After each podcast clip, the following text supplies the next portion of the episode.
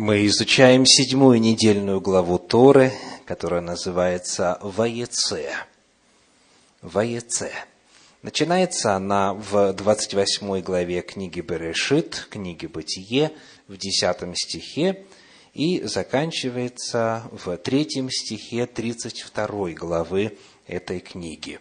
Берешит 28.10-32.3 из множества эпизодов, очень важных отрезков истории патриаршей семьи в этой недельной главе Торы мы сможем сосредоточиться только лишь на одном эпизоде. Это то, что представлено в последней части 30 главы книги Берешит и в начале 31. В первую очередь я приглашаю вас прочитать в книге «Бытие» в 30 главе стихи с 31 по 36. 30 глава с 31 по 36. «И сказал Лаван, что дать тебе?» Иаков сказал, «Не давай мне ничего. Если только сделаешь мне, что я скажу, то я опять буду пасти и стеречь овец твоих. Я пройду сегодня по всему стаду овец твоих. Отдели из него всякий скот с крапинами и с пятнами, всякую скотину черную из овец, также с пятнами и с крапинами из коз. Такой скот будет наградою мне и будет говорить за меня пред тобою справедливость моя в следующее время, когда придешь посмотреть награду мою. Всякая из коз не с крапинами и не с пятнами, и из овец не черная, краденая это у меня. Лаван сказал, хорошо, пусть будет по твоему слову. И отделил в тот день козлов пестрых и с пятнами, из всех коз с крапинами и с пятнами всех, на которых было несколько белого, и всех черных овец, и отдал на руки сыновьям своим. И назначил расстояние между собою и между Иаковом на три дня пути. Иаков же пас остальной мелкий скот Лаванов.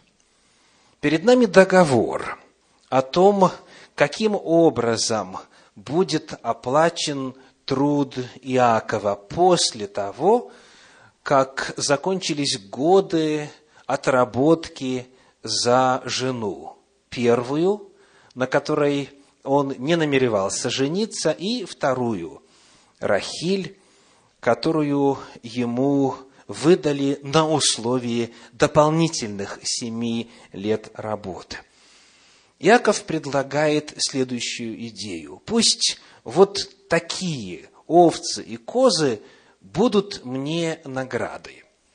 Гюнтер Плаут, исследователь Равин, об этом пишет. Библейский рассказ сообщает нам следующее. Овцы и козы обычно бывали либо белого, либо темного цвета. Следовательно, предложение Иакова взять себе только крапчатых животных означает, что он готов довольствоваться малой частью стада. Вот суть, коротко по мнению этого исследователя, предложения Иакова. Мы помним, что Лаван был жаден до денег – и потому тот факт, что он так быстро согласился и сказал, хорошо, пусть будет по твоему слову, показывает, что он не видел в этом предложении для себя никакой угрозы финансовой, не видел никаких материальных потерь. Очень важный момент также заключается в следующем.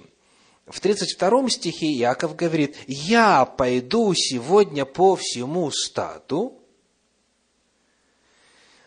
а когда договор состоялся, то 35 стих говорит, «И отделил в тот день козлов таких-то, таких-то, и коз таких-то, и так далее, кто? Лаван. Лаван. 34 стих. Лаван сказал, хорошо, пусть будет по слову твоему, и отделил. То есть, Лаван удостоверился в том, что у Иакова нет никакого шанса на то, чтобы с этим маленьким, оставшись стадом, как-то на самом деле разбогатеть. Таким образом, это устраивало Лавана. Раши об этом пишет следующее. По 36 стиху, где сказано «Иаков же пас остальной мелкий скот Лаванов». По поводу «остальной» исследователь Средневековья сообщает, значит, худший из них, больных и бесплодных, которые были ничем иным, как остатками, то есть оставшимися, остальными, таких передал ему Лаван. Так он раскрывает значение этого слова. Ну что ж, это вводные данные. Это информация о договоре, который состоялся между патриархом и его родственником.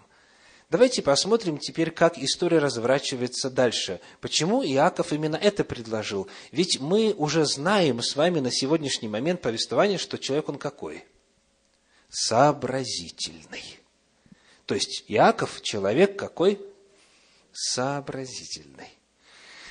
Он чуть по-другому в синодальном переводе называется. Исаф, его брат, чуть другое слово использовал. Тем не менее, мы знаем, что он тоже, должно быть, что-то просчитал, что-то имел в виду.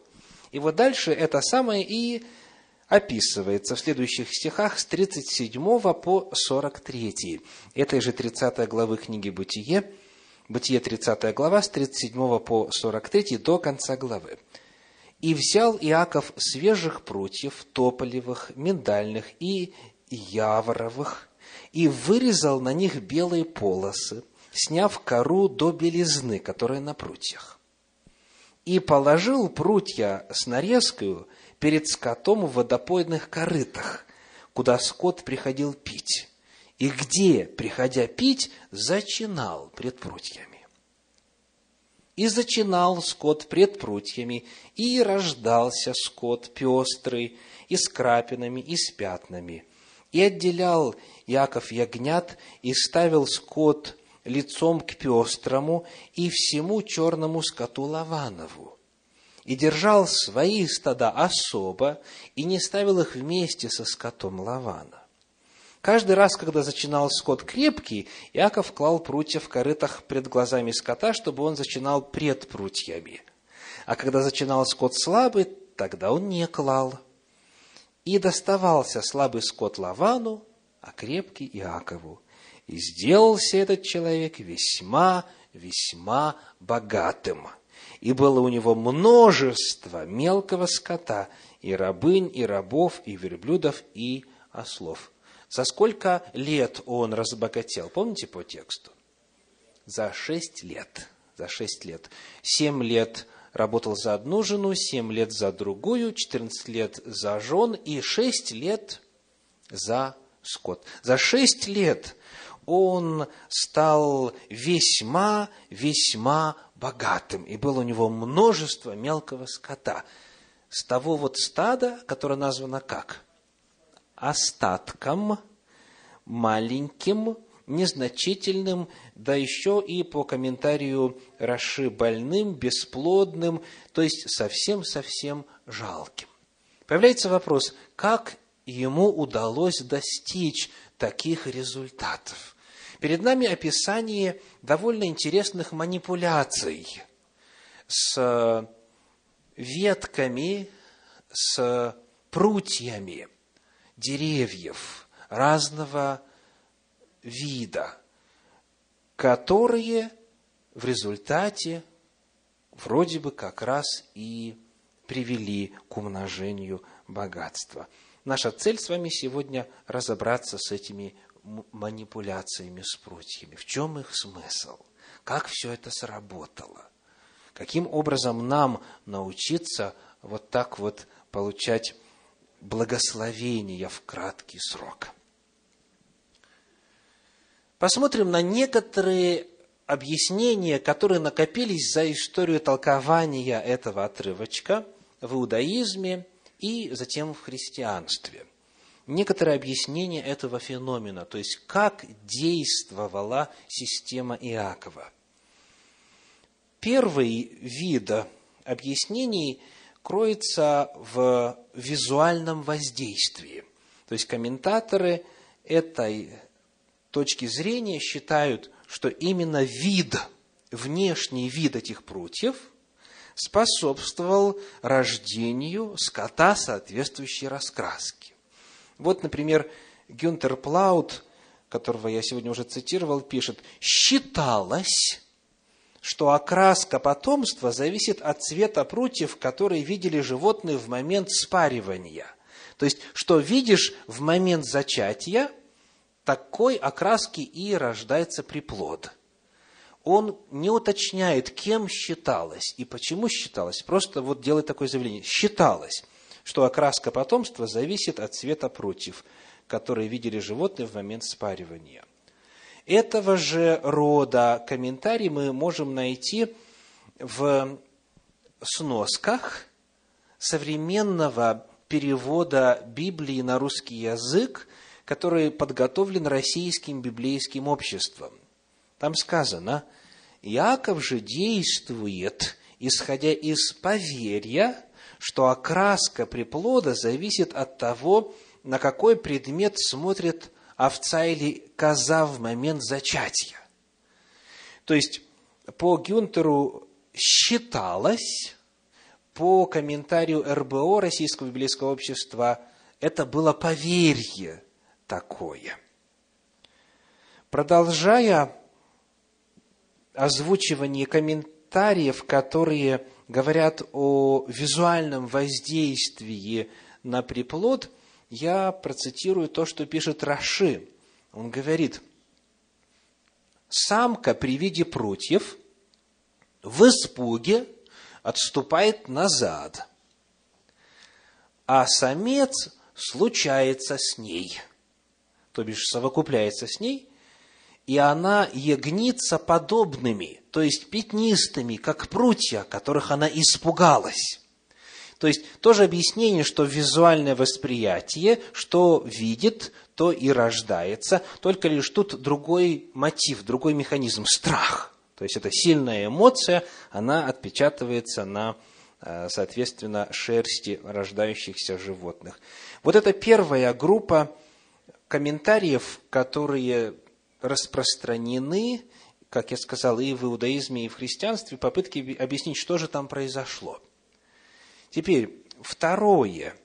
Второе, что встречается на эту тему, связано с колдовством. Например, Женевская Библия пишет, Женевская Библия пишет, такой план мог осуществиться только благодаря Божьей высшей благодати, а не в результате языческого колдовства.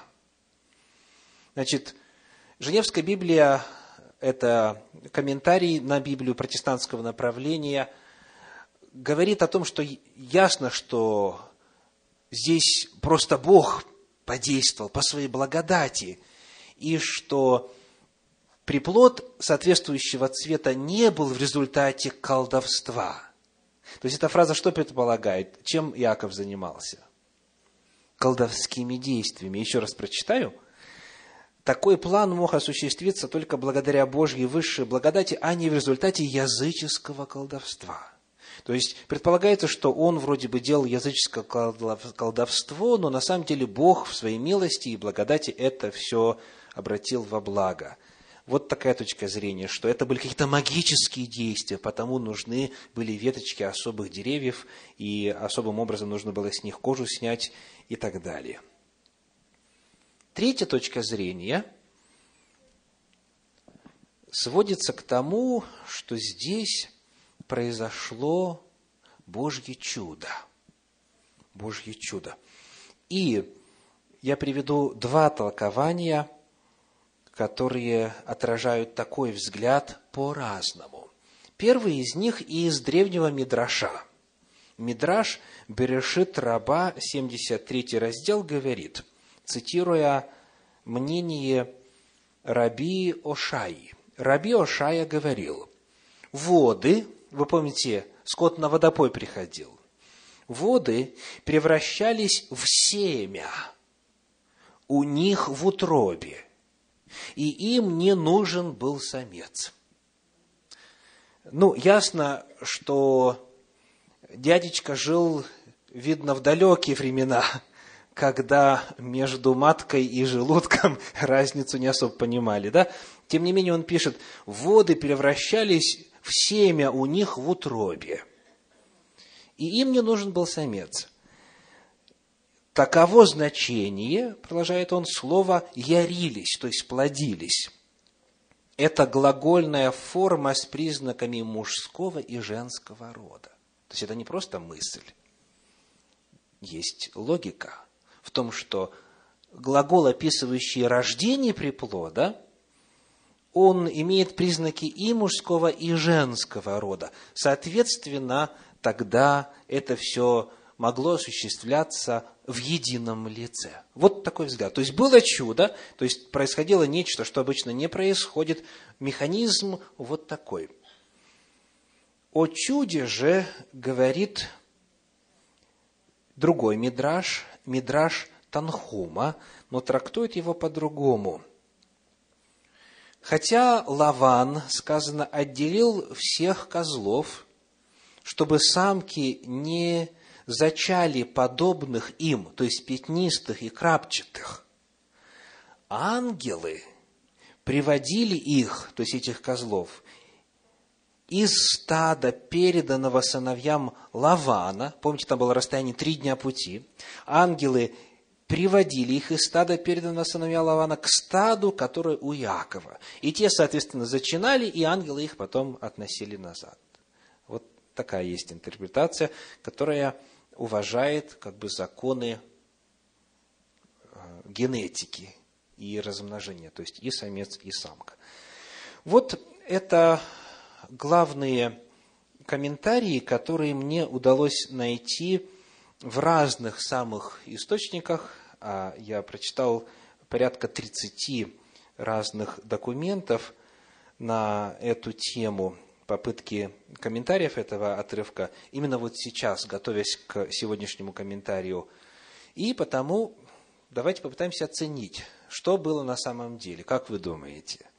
Каким образом веточки со снятой кожей, так, чтобы был определенный какой-то рисунок на ветке, во время водопоя могли приводить к тому, что у Иакова прибавлялся скот, который нужен был ему.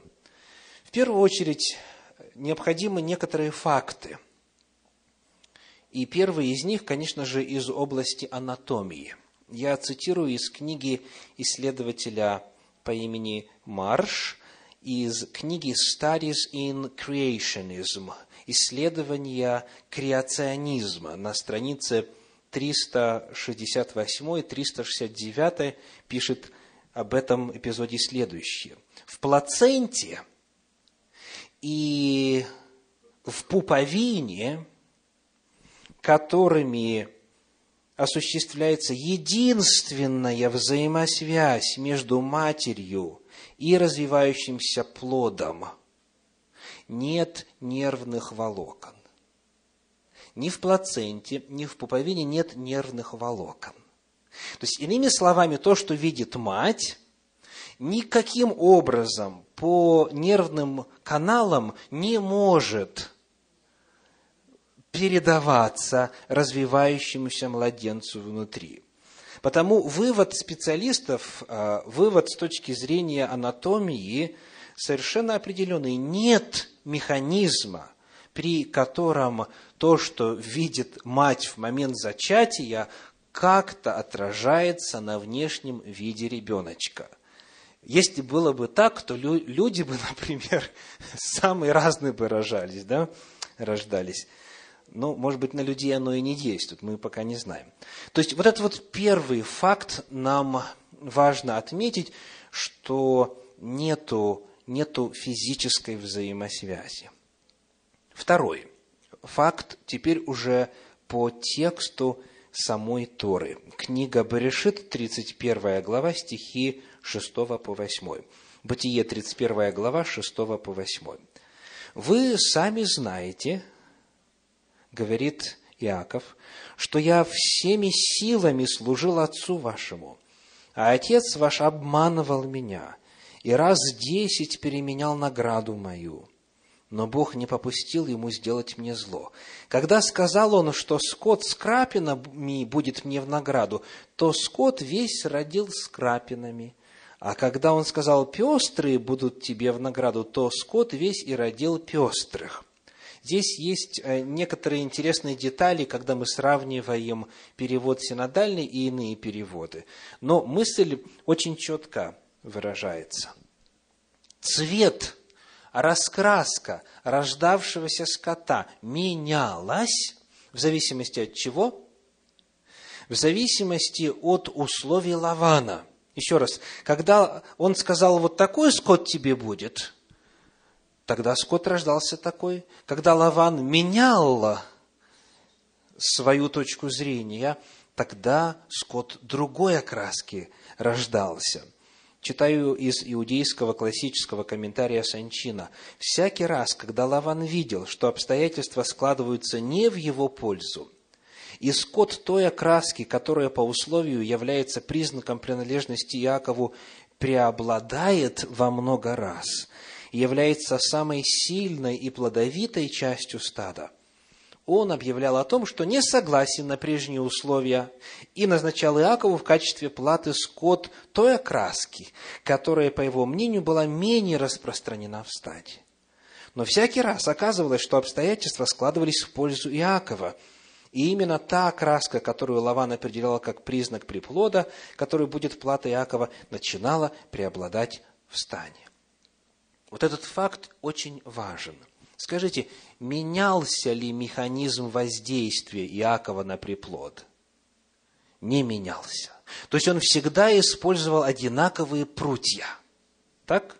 Соответственно, нету взаимосвязи между методом воздействия в плане визуального восприятия и результатом воздействия. Один и тот же метод воздействия давал разные результаты в зависимости от того, какие условия ставил Лаван. Из дальнейших слов Писания нам известно, пишет Гирш, исследователь Равин, что Лаван десятки раз переменял условия контракта, снова и снова изменяя условия размеров и расположения пятен и полосок на шкуре причитающихся Якову животных. Понятно поэтому, дальше пишет он, что один только вид лущенных прутьев не мог помочь Якову обеспечить достойное вознаграждение за его труд. Следующий вопрос. Для того, чтобы посмотреть на факты, как они изложены непосредственно в Торе. Сказано ли в Торе, что на цвет потомства, на раскраску приплода влияло созерцание прутьев? Сказано ли так? Ответ – нет, не сказано. Сказано, что Иаков это делал – и говорится о том, что скот рождался пестрый, с крапинами там, и так далее, и так далее, но не говорится о том, что это было вследствие того, что они смотрели на эти прутья. То есть это вывод, который делается на основании текста, но в тексте самом этого нету. И вывод, как мы уже увидели, явно необоснованный на основании вот такого предполагаемого, беглого, неверного, поверхностного анализа Библию обвиняли, и некоторые продолжают обвинять в ненаучном мировоззрении. В том, что вот, дескать, патриарх, не зная законов генетики, попытался манипулировать генетической информацией и еще и преуспел – Коль скоро ясно это невозможно в результате вот того предполагаемого механизма, то Библию объявляют ненаучной книгой. Потому еще раз скажем, что в Священном Писании не написано, что пестрый скот рождался потому, что зачинавшие животные смотрели на эти прутья. Говорится, однако, о том, что зачинал скот пред прутьями, и рождался скот пестрый и с крапинами, и с пятнами. И причина сегодня нам известна. Тем, кто прошел школьный курс и знает имя Грегоря э, Менделя, хотя бы, да? Это если знает, то тут все уже становится понятно. Лаван думал, Лаван думал, что если отделить стада, то не будет рождаться приплод иной раскраски. Тем более, если он взял самцов, которые могли быть как раз производителями, он предполагал, что теперь уже вот у Иакова в этом замкнутом малом стадии пестрых рождаться не будет. Однако, коль скоро не сам он был пастухом, а у него были пастухи, он не знал этого базового закона генетики. А именно, в генофонде сохраняется информация о различных цветах. Если кто-нибудь из вас когда-нибудь держал кошку или собачку, и вот эти Божьи творения давали приплод, то детки были самыми разными по раскраске, правда? Даже если папа и мама были как брат и сестра, одинаковые. Просто потому, что в генофонде сохраняется эта информация. Здесь, э, хотя тема, конечно же, только косвенно связана с тем, что я хочу сказать, тем не менее, в качестве иллюстрации приведу э, историю наших детей. Наш первенец голубоглазый, и светловолосый. Ни я, ни моя дрожайшая такими прелестями не обладаем. И потому, когда он у нас родился, то, естественно, знаете, как в России заведено вопрос, а в кого? Вот. Ну, потом, когда София родилась, там все как полагается. Темные волосы, темные глаза, и тут все похоже. А когда Мария родилась, то теперь нам уже было легче, потому что на вопрос, а она в кого, мы говорили, в Марка. Вот. То есть, для тех, кто знает хотя бы немножечко о том, как действует наследственность и наследственные признаки, э, ситуация понятна. Скот просто рождался. И Иаков, зная этот закон, теперь уже с этим скотом работал. Нужно помнить, что он оставался ответственным за все стада он оставался ответственным за все стада, и за те, которые непосредственно э, были под надзором сыновей Лавана, и за ту небольшую часть, которая у него осталась. Такой именно был договор. Я по-прежнему, он говорит, буду смотреть за твоими стадами. Потому представляется, что возможно, возможно, он использовал здесь то, что известно как механизм условного рефлекса. Давайте коротко вспомним, нам нельзя задерживаться, поскольку время дорого. Вспомним механизм условного рефлекса. Снова школьную программу вспоминаем. В данном случае нам нужно имя Павлова, опыты Павлова знаменитые. Пища, которая попадает в ротовую полость, вызывает слюновыделение. И ученому исследователю удалось показать, что есть то, что называется условный рефлекс. То есть, когда слюновыделение появляется в результате того, что в ротовой полости оказывается пища, это безусловный рефлекс. А условный рефлекс в том случае, вот э, в случае с собаками, над которыми он делал опыт, заключался в том, что звоночек, например, начинал мигать в то время, когда собачку кормили. И через скорое время, когда пищи, как говорится, в помине не было ни запаха, ни вкуса, ни цвета, а только лишь мигает звоночек, лампочка или звенит звоночек, уже слюноотделение начинается. И этот механизм, он каждому из нас знаком – когда звенит будильник, срабатывает известный условный рефлекс. Какой? у каждого свой, да? Вот. То есть, речь идет о том, что действие, не связанное с пищеварением, то есть визуальный стимул или звуковой стимул, дает сигнал системе пищеварения, и она начинает работать. Это же верно и в отношении интимной сферы. Определенные визуальные образы действуют возбуждающе. Определенные запахи действуют возбуждающе сами по себе. Но даже если и нет непосредственного воздействия на систему, которая готовит существо к половому акту, даже если нет непосредственного воздействия, можно сформировать условный рефлекс. Это может быть какое-то слово, какая-то мелодия, и у каждой семьи, как правило, какой-то свой условный рефлекс есть. Представляется, исходя из э, повествования конца 30 главы книги Берешит, что Иаков знал об условных рефлексах. И создается впечатление, что делал он следующее. Здесь у нас два этапа. Первый. Он провел весь скот через тренинг. Он провел весь скот через тренинг. Говорится так, что обыкновенно, когда скот приходил на водопой, там зачинал. Это не сказано, что скот зачинал потому, что Иаков клал прутья. Нет, обыкновенно скот зачинал тогда, когда шел на водопой. Так вот, в то время, когда это происходило, Иаков использовал прутья. Здесь и запах. Если кто-нибудь когда-нибудь снимал кожицу с веточек, э, вы знаете, о чем идет речь. Это и визуальный стимул.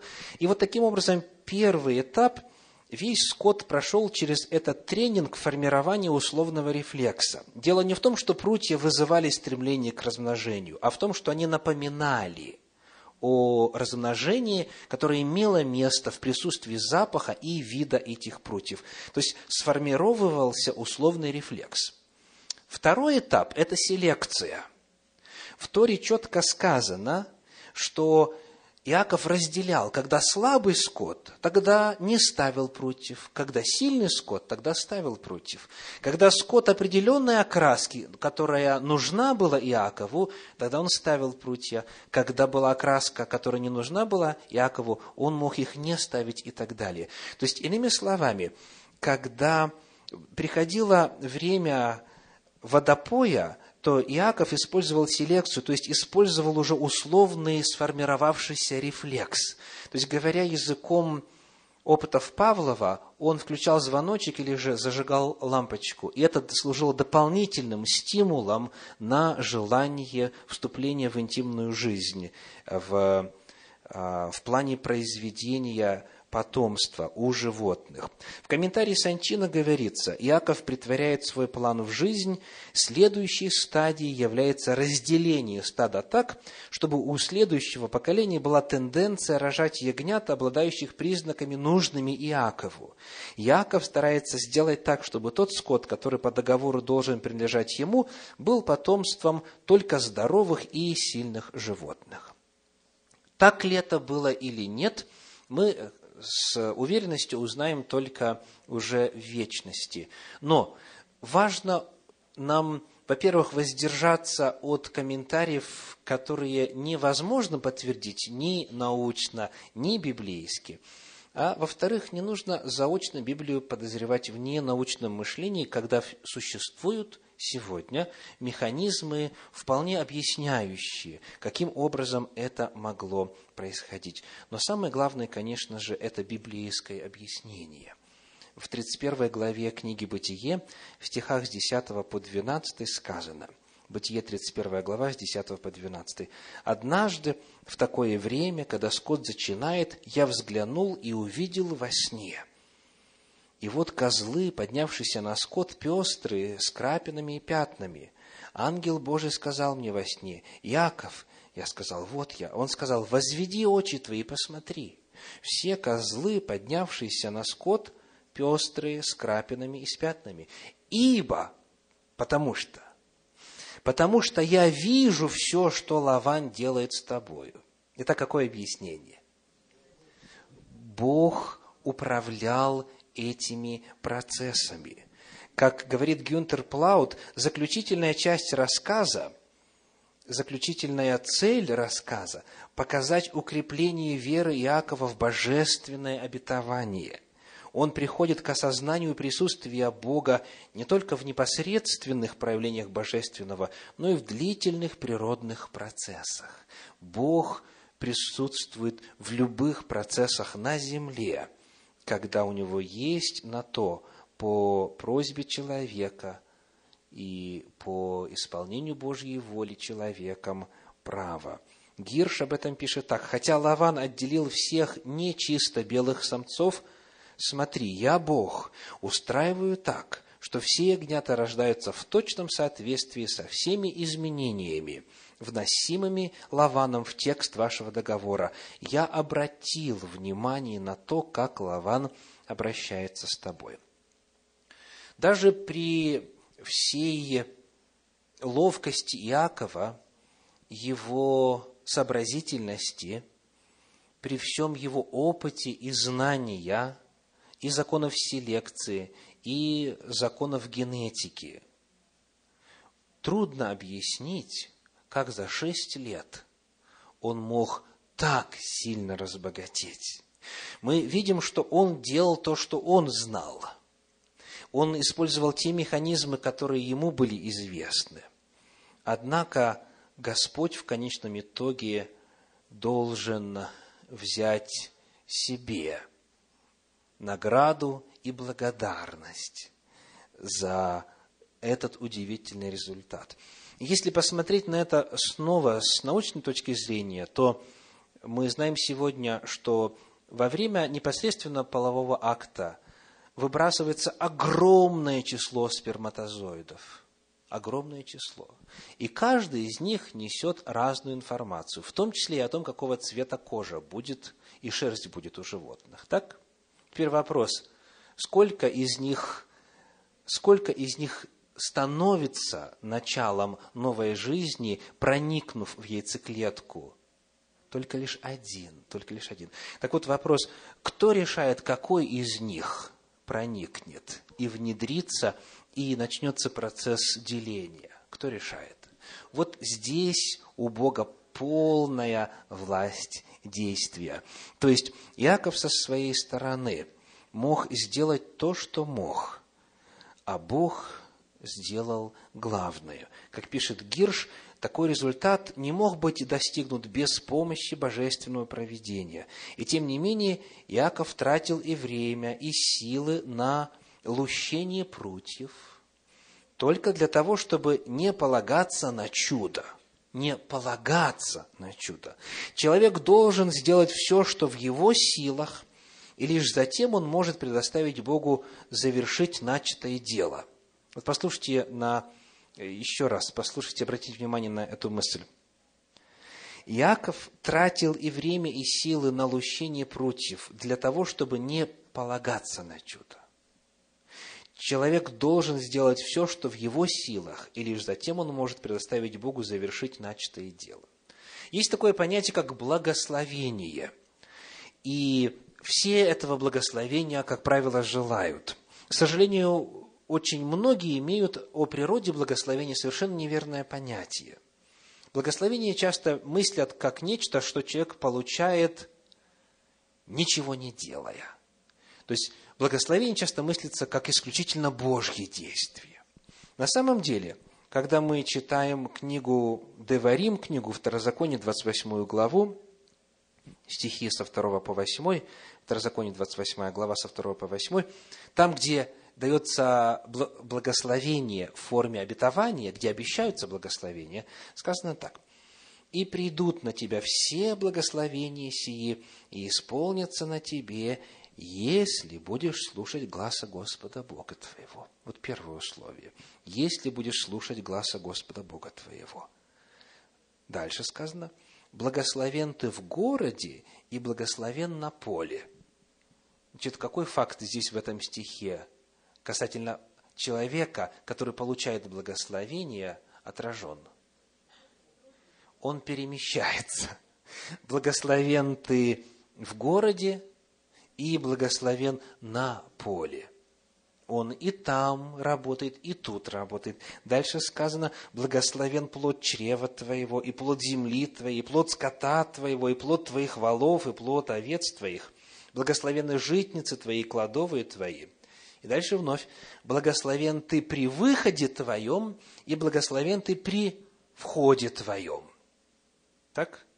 То есть, когда ты движешься, когда ты выходишь и приходишь, когда ты работаешь, когда ты совершаешь действия, Бог тебя благословит. Пошлет Господь тебе благословение в житницах твоих и во всяком деле рук твоих. Знаете, человек что делает? Работает. А Бог его благословляет. И благословит тебя на земле, которую Господь Бог твой дает тебе. Итак, Бог благословляет что? Действия человека. Бог не благословляет бездействие человека. Благословение – это то, что сопровождает усилия человека. Потому нужна невеста. Нужна невеста кому-нибудь. Действуйте – действуйте. Нельзя ожидать, что если ты будешь лежать на диване, молодой человек, то Бог к тебе доставит невесту, как говорится, упакованную и так далее. Нельзя. Э, нужна хорошая ученая степень. Работайте. Нужна хорошая работа. Дерзайте. То есть действуйте, и Господь вас благословит. Иаков делает со своей стороны все, что может, и Господь это благословляет. Если бы он бездействовал, то тогда Господу нечего, бы, нечего было бы благословлять. Потому что, повторюсь, благословение приходит на действие, а не на бездействие. Желаю, чтобы Господь каждого из вас обильно благословил. Аминь.